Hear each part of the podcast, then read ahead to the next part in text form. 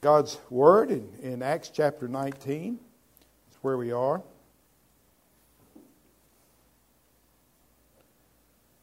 And uh, we see Paul at Ephesus this, this day, this, uh, this Sunday. Of course, he's not still at Ephesus. He's, that's been how many years ago? But uh, in the scriptures, he's still at Ephesus. And uh, that's a real bad one.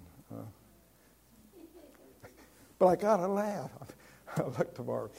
But uh, that was as bad as that one uh, Kent uh, Hovind. Remember when he said, This is my wife? He said, No, actually, that's a picture of my wife. Remember that? I thought that was pretty bad, so I'm not the only one. Let's read together, though, uh, Acts chapter 19, 1 through 10 and may God speak to our hearts. It happened that while Apollos was at Corinth, Paul passed through the upper country. And some, and excuse me,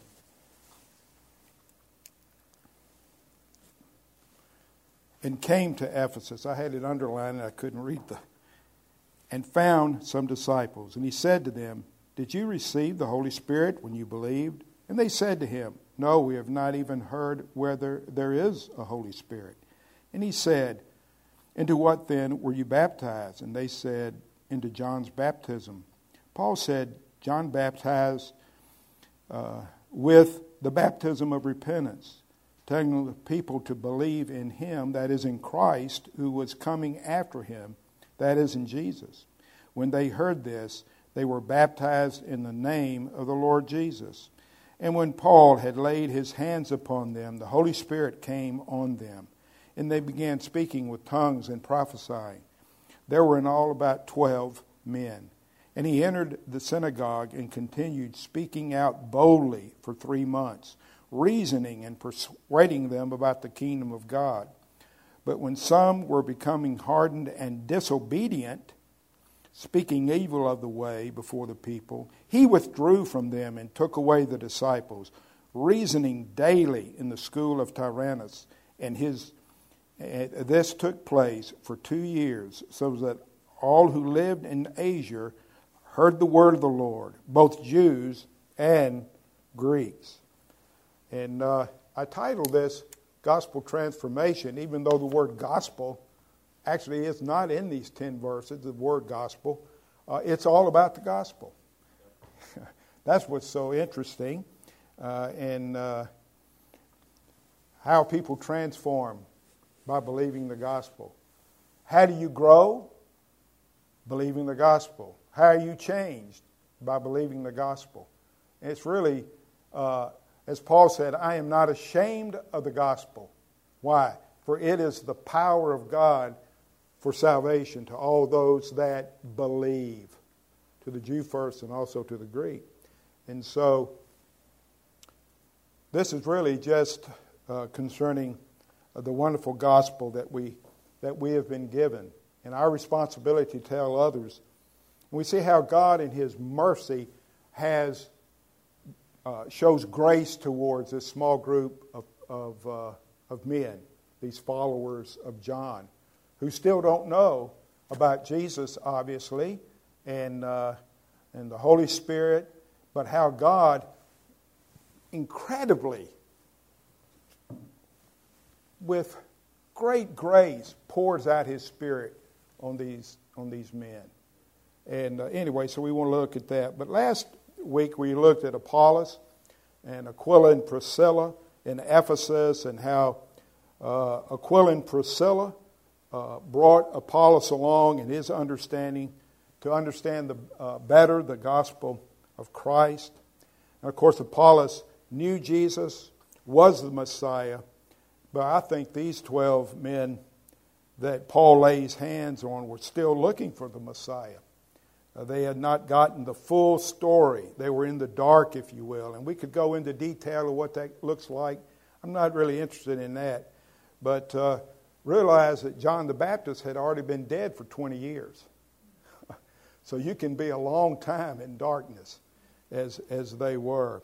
Uh, but they were still following John the Baptist. Somebody, uh, one of the commentators said, uh, he, they were a strange group.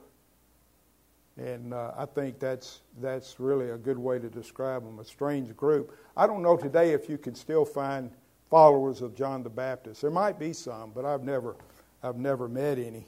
Uh, but we see uh, Apollos leaves Ephesus to go to Corinth, and again, how in God's sovereignty and, and his plan and his working, amazingly, not by chance, Paul shows up in Ephesus where there's a vacancy. And God will always supply his people with his man just when they need it. And I'm going to talk about uh, myself even coming to this church, how God worked that out. And so God's at, God's at work. Uh, and there's no coincidences with God. There's no coincidence. No, there's no chance. God's working uh, through His servants, building uh, the New Testament church. Uh, he fills it wherever there's a vacancy. Uh, and it shouldn't bother us that God is at work doing this. We should be thankful for the sure plan of God. And we can see God orchestrating all of these, these things and carrying out His plan. What should that bring to us? Comfort. His coming again should bring us comfort, as we read in Thessalonians. It should bring us comfort. And uh, I hope we'll find comfort uh, today because God places His servants just where He wants them. And uh, altogether, Paul spent about three years in Ephesus, and longer than any other place he, he stayed. And, uh, and so, my coming to this church was just that. There was a vacancy, and God had told me, and I haven't, I may have shared this, I know I've shared it with you before, but God was telling me in this other church I was attending to leave. And I said, Well, where am I going, Lord? And He said, Just leave. Take that step of faith and leave. And I did. And David called me the next week, and we'd been there nine years. And there was this open. And God just worked all that in His plan to bring me here. And uh, so God is working. So let's, let's remember that. I want to talk about five points. Really, it's about the gospel. The gospel going, first of all, to another place. We find that place is Ephesus. Uh, Paul comes back to Ephesus and of course, that was his desire when he left. He was well received. And we might ask the question, why'd you leave? Uh, and we talked about that last week. But anyway, he comes back.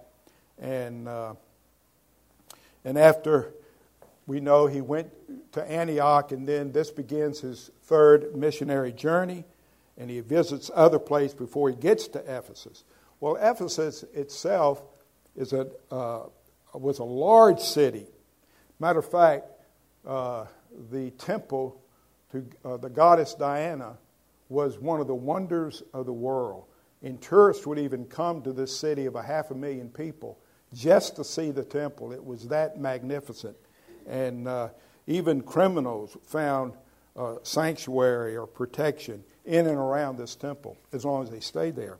And so this was a very pagan city, though. And uh, so he was uh, brought back to Ephesus, and guess who had just left? Apollos. And what does the verse say? We saw last week there's some that plant, and there's some that water, but it's God who gives the increase. And so that's what's going on here. Uh, the gospel going forth. And then we find uh, it goes to another group of people. We've seen different peoples people groups that the gospel has gone to. And uh, we find here, if you will, these disciples of John the Baptist. And they had defects. Uh, they did not have complete understanding of, uh, of the gospel in any way. And we find that uh, what happens to them, I think, was the fourth Pentecost. There was a Pentecost, we know, in three other places when the Holy Spirit was poured out, and this is a fourth place. And uh, a lot of Pentecostals will use this and the other places to say that uh, uh, this is a proof text for a second blessing experience for all Christians, that this is the norm. And uh, they think what happened here should ha- happen whenever you meet and, and so forth. And uh, I personally don't hold to that view.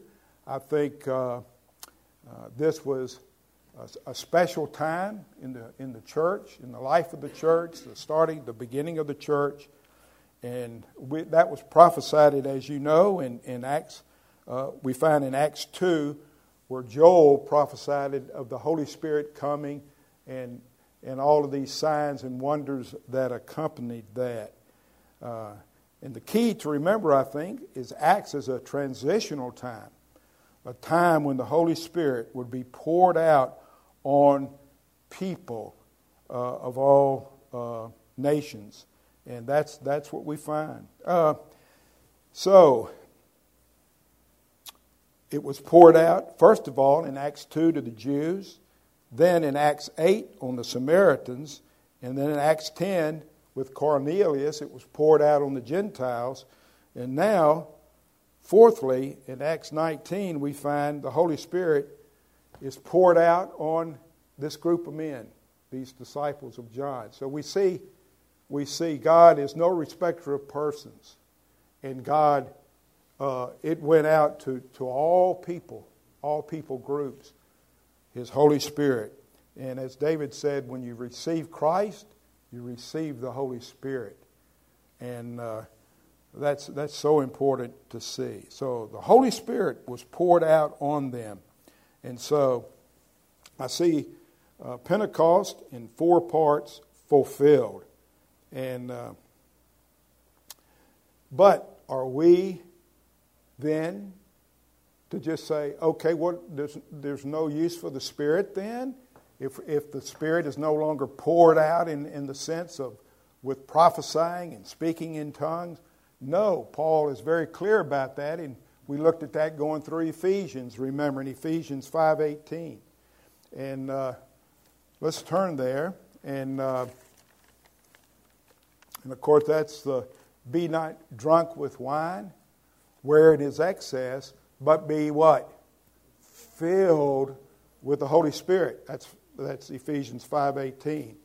In the in the meaning there, the Greek is be being filled with the Holy Spirit. And so, yes, we can be we, we have the fruit of the Spirit of love, joy, peace, long suffering, gentleness, goodness, faith, meekness, temperance. We have that, but you can be filled, filled constantly with God's Holy Spirit to a greater extent. In other words, your love can grow.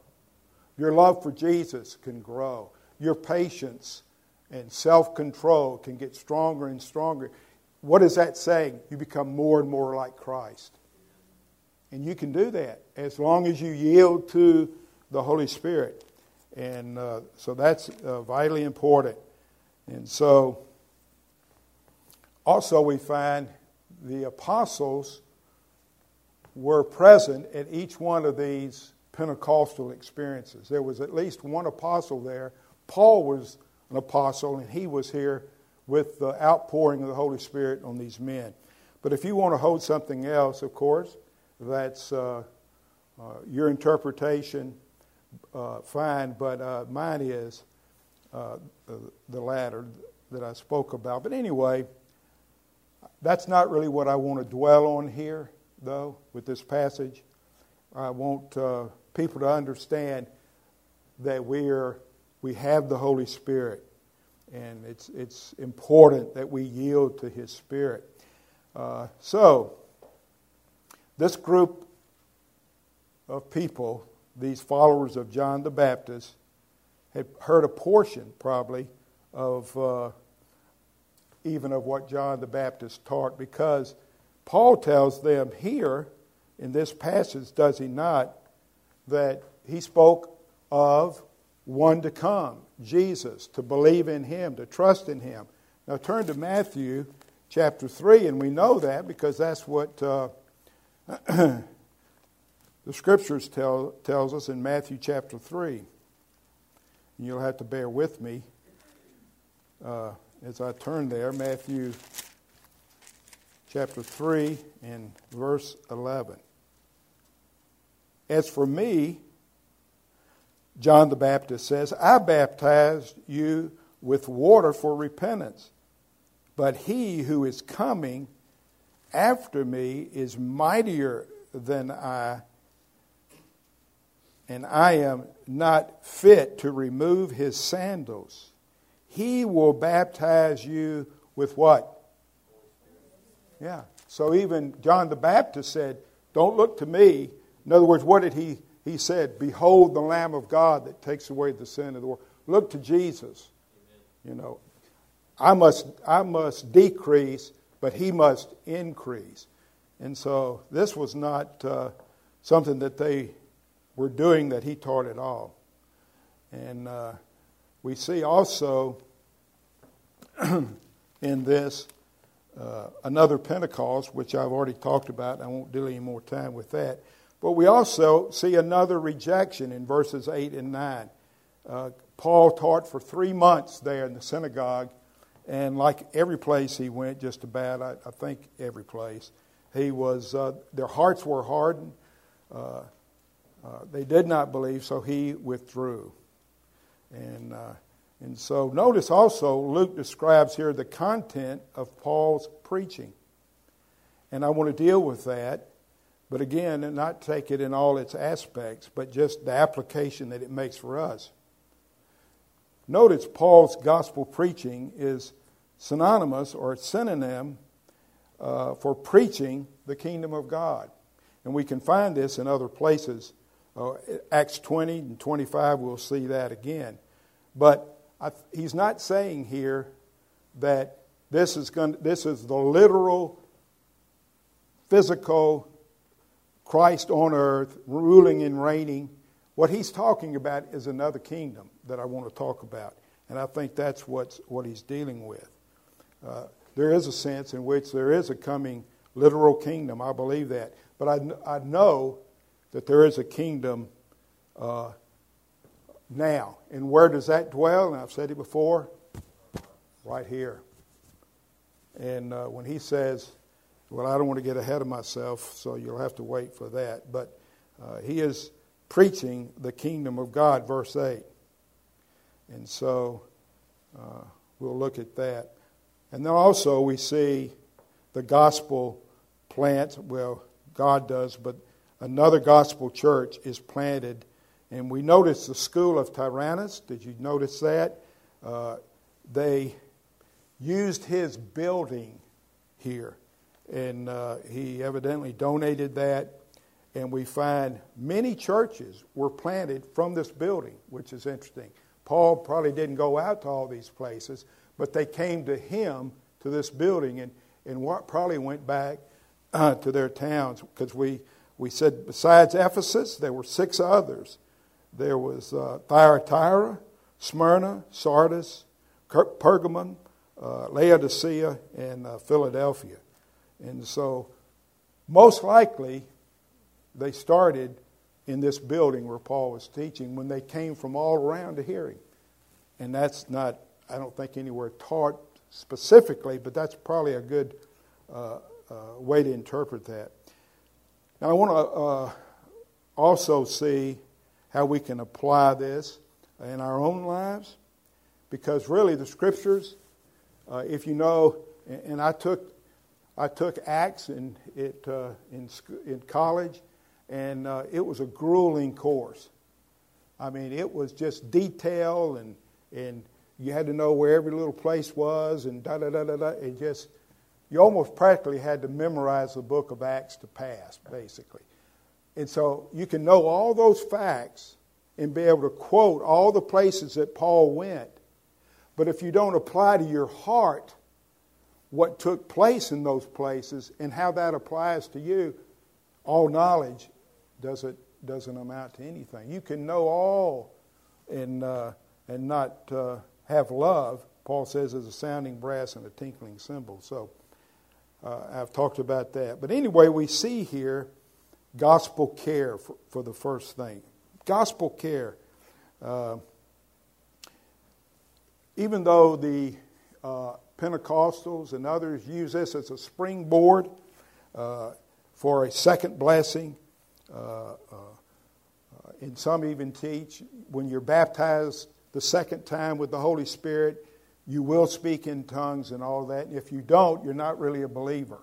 And so that's really, I mean, they're talking about Spurgeon, they're talking about great men of the faith in the past who did not experience all of that. And so you got to be real careful here.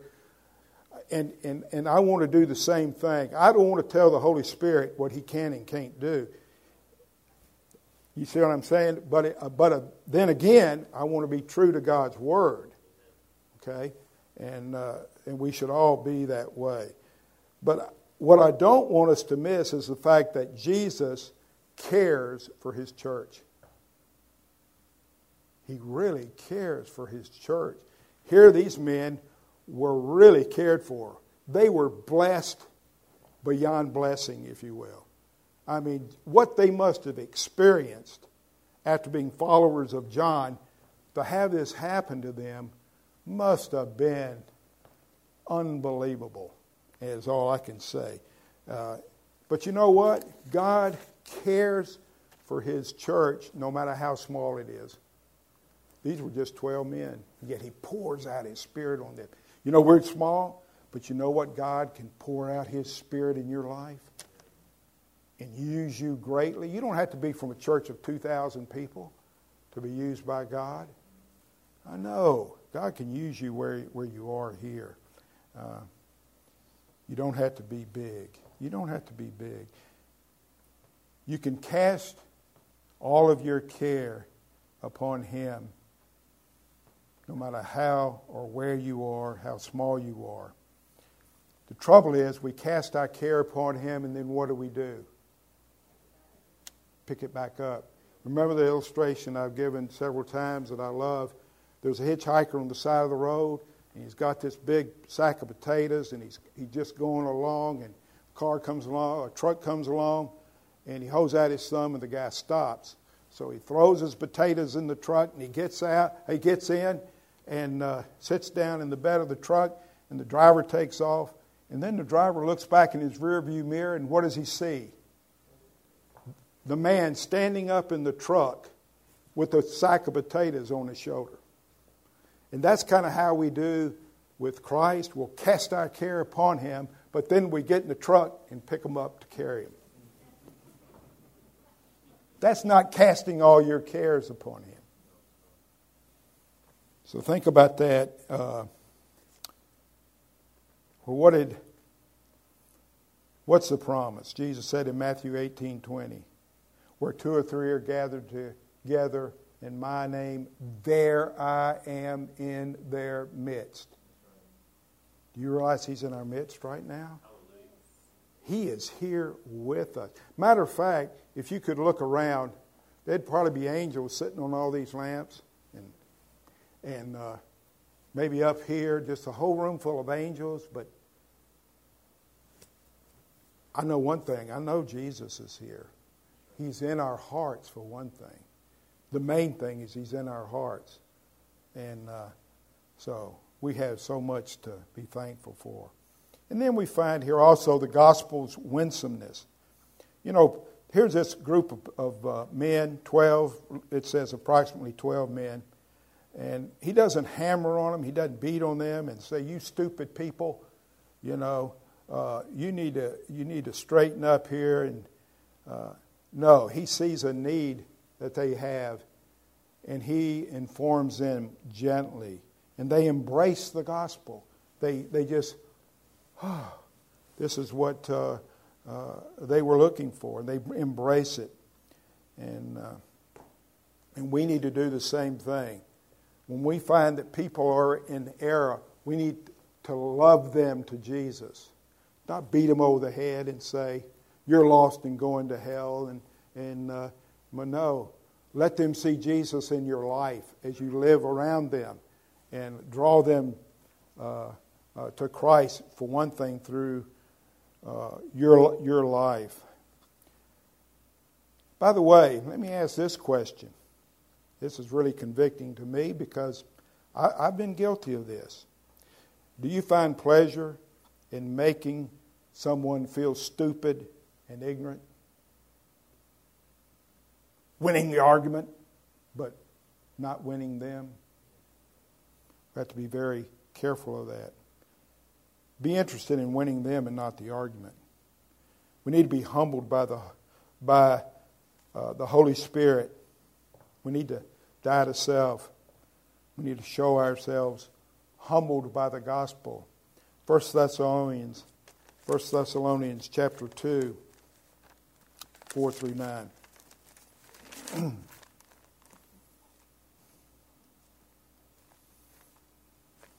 First Thessalonians 2, 4 through 9.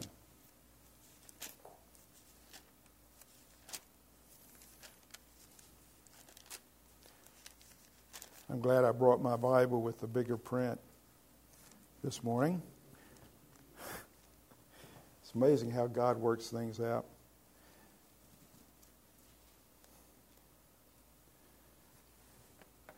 But just as we, let me make sure I've got the right verse. That's a nice thing about having it overhead because you can, uh, you've already done this work. 1 Thessalonians 2 4 through 9. But just as we have been approved by God to be entrusted with the gospel, so we speak, not as pleasing men, but God who examines our hearts. For we never came with flattering speech, as you know, nor with a pretext for greed, God is witness nor did we seek glory for men, either from you or from others, even though as apostles of Christ we might have asserted our authority. You know, you can assert your authority and I'm right, you're wrong. But we prove to be gentle among you. That's what we need to seek is to be gentle among you. As a nursing mother tenderly cares for her own children having so fond an affection for you, we were well pleased to impart to you not only the gospel of God, but also our own lives, because you had become very dear to us. For you recall, brethren, our labor and hardship, how working night and day so as not to be burdened to any of you, we proclaim to you the gospel of God. See, Paul was about other people. And he was tender and loving and kind and yet brilliant at the same time. I'm sure uh, people saw that in his life. And then we see, thirdly, gospel authority. Remember, the gospel comes with authority, it goes forth with authority. Someone said winsomeness doesn't mean wimpiness. Winsomeness doesn't mean wimpiness. First of all, Paul was preaching about the kingdom of God. We see a hint of the authority here gospel authority, and that is what? You cannot have a kingdom without a king. Paul was preaching Jesus, who is what? King. He is king and he has authority. And so the gospel is an authoritative message of the king. Paul is telling all people they must submit to a risen, exalted King Jesus. When Jesus said, I am the way, the truth, and the life, he said, Ego eimi. I, I am Jehovah. I am God. I am creator. I am king of all the earth. And when you say, I'm going to follow him, that's what you're saying. In Matthew 28 18, turn to Matthew 28 18. Sorry, this is taking a little longer without the overhead. Matthew 28 18.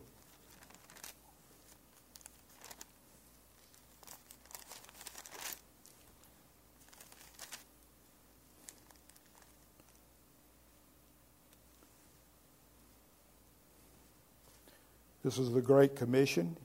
In verse 18, Jesus came up and spoke to them, saying, All authority has been given to me in heaven and on earth.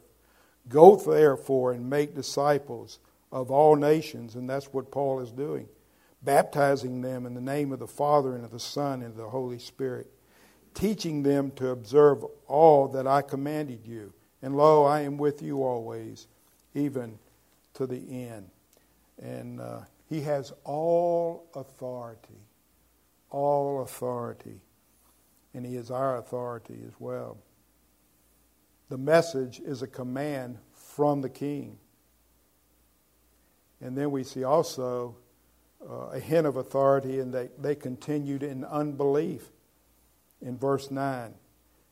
The Greek word here, though, means disobedient.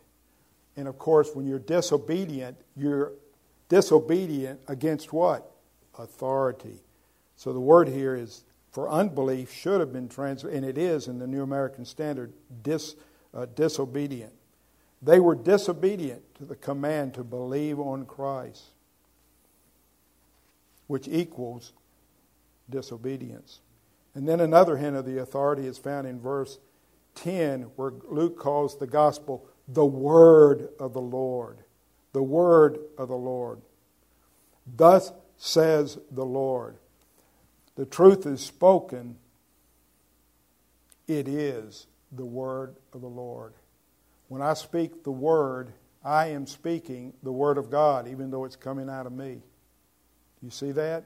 It's not me, it's the word of the Lord. It's spoken. And uh, uh, it is Jesus speaking through his ambassadors. Turn to Romans chapter 10. and boy, you're talking about a real uh, get your attention verse here. And th- this is it. it. Speaks to me that I need to be proclaiming the word of the Lord. Not me, nothing about me, but the word of the Lord in uh, Romans 10 14 and 15.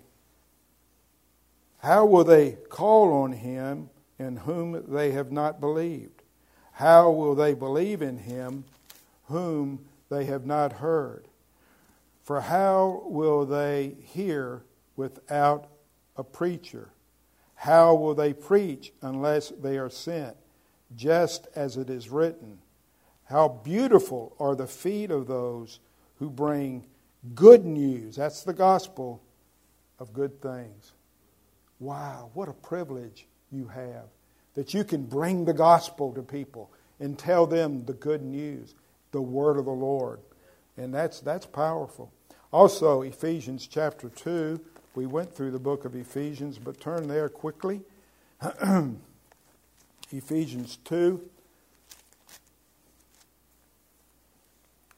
I have this so underlined, I better put on my reading glasses. Ephesians 2 17 and 18. And he came and preached peace, that is, Paul is telling the Ephesians here that Jesus came and preached peace to them. Well, wait a minute, Jesus never did that. No, but through Paul he did.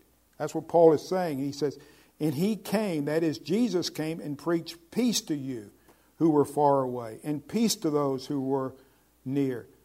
For though, but through him we both have our access into one spirit to the Father. For through him. So Jesus is the one who is speaking. Paul is just that ambassador bringing the message. And of course, then we find the gospel was removed from the synagogue as Paul had to do. He had to leave sometimes. And uh, remember, the Word of God, Hebrews 4.12, is a two-edged sword. It cuts both ways, does it not? See, it drives a Christian to Christ, but it's two edged and it cuts the other way and it drives people away and hardens those who do not believe. And so we have to realize that. And we need uh, discernment. Uh, Matthew 7 6 talks about uh, do not cast your pearls before swine. And you know what? When I go and, and or when a Jehovah's Witness, when I have a chance to speak to them, I will say, I will take them to the Greek and I will show them when Jesus said uh, uh, that He is God, and I'll show them how it's true from the Greek. Then I leave it there. And I'll say, It's been nice talking to you, but when you can disprove this Greek grammatical rule called the Granville Sharp's rule, remember I had those printed and handed out some time ago. Uh, don't, we don't need to talk anymore because Jesus is the God and Savior of us. Amen. Titus 2 uh, 14. Titus 2.13, excuse me, Titus 2.13. So we need to remember uh, also the hall of Tyrannus here, the gospel uh, was declared from a building. You know, people say, oh, we have a church in our house. Why do they have churches in the house in the New Testament times? They didn't have a building. Right? So don't think you're spiritual because we meet in our house like they did in the early church. No, they, they met in this man's building, in his school, School of Tyrannus, where Paul was able to speak daily, not just on the Sabbath, but daily. He declared the truth, and people came to hear him and uh, were saved, and churches were started. So don't throw stones at a building. A building has a great purpose in, uh, uh, in the church. But remember, the gospel is a savor unto life for those that believe. But for those who do not, uh, it's not good news at all. And uh, let me ask you this Do you love hearing about the gospel? Do you ever get tired of hearing the gospel? For the, Christ, for the Christian, it's like getting another bigger lollipop. It's like giving a kid a lollipop because why? You just love it. You love it. Why? because it takes you out of the picture and you realize and understand Jesus died for my sins and all my sins are forgiven. Uh, uh, one day he, he will call me and I will be raised from uh, the dead and I will, I will be with him forever and ever and ever. Wow. Does that, you ever get tired of hearing that? A lot of people don't even want to hear that. Why? Why? Because they know what it costs to follow him, to be conformed to his image takes work. And so we're not to harden our hearts in hearing of the gospel.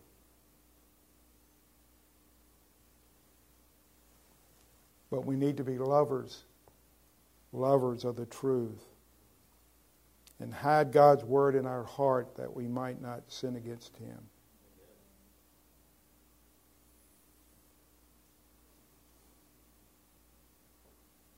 And as you continue to resist the gospel, what happens? You will get harder and harder and harder and harder I had friends. I, I came back from Bible college and talked to them. Oh, I'll do that right before I die. I'll trust Jesus. What's wrong with that? It's not their doing, it's God's doing. And I didn't know that then, but that's the truth. Do not harden your heart about anything. Leave your heart open to hear the word of the Lord. Receive it.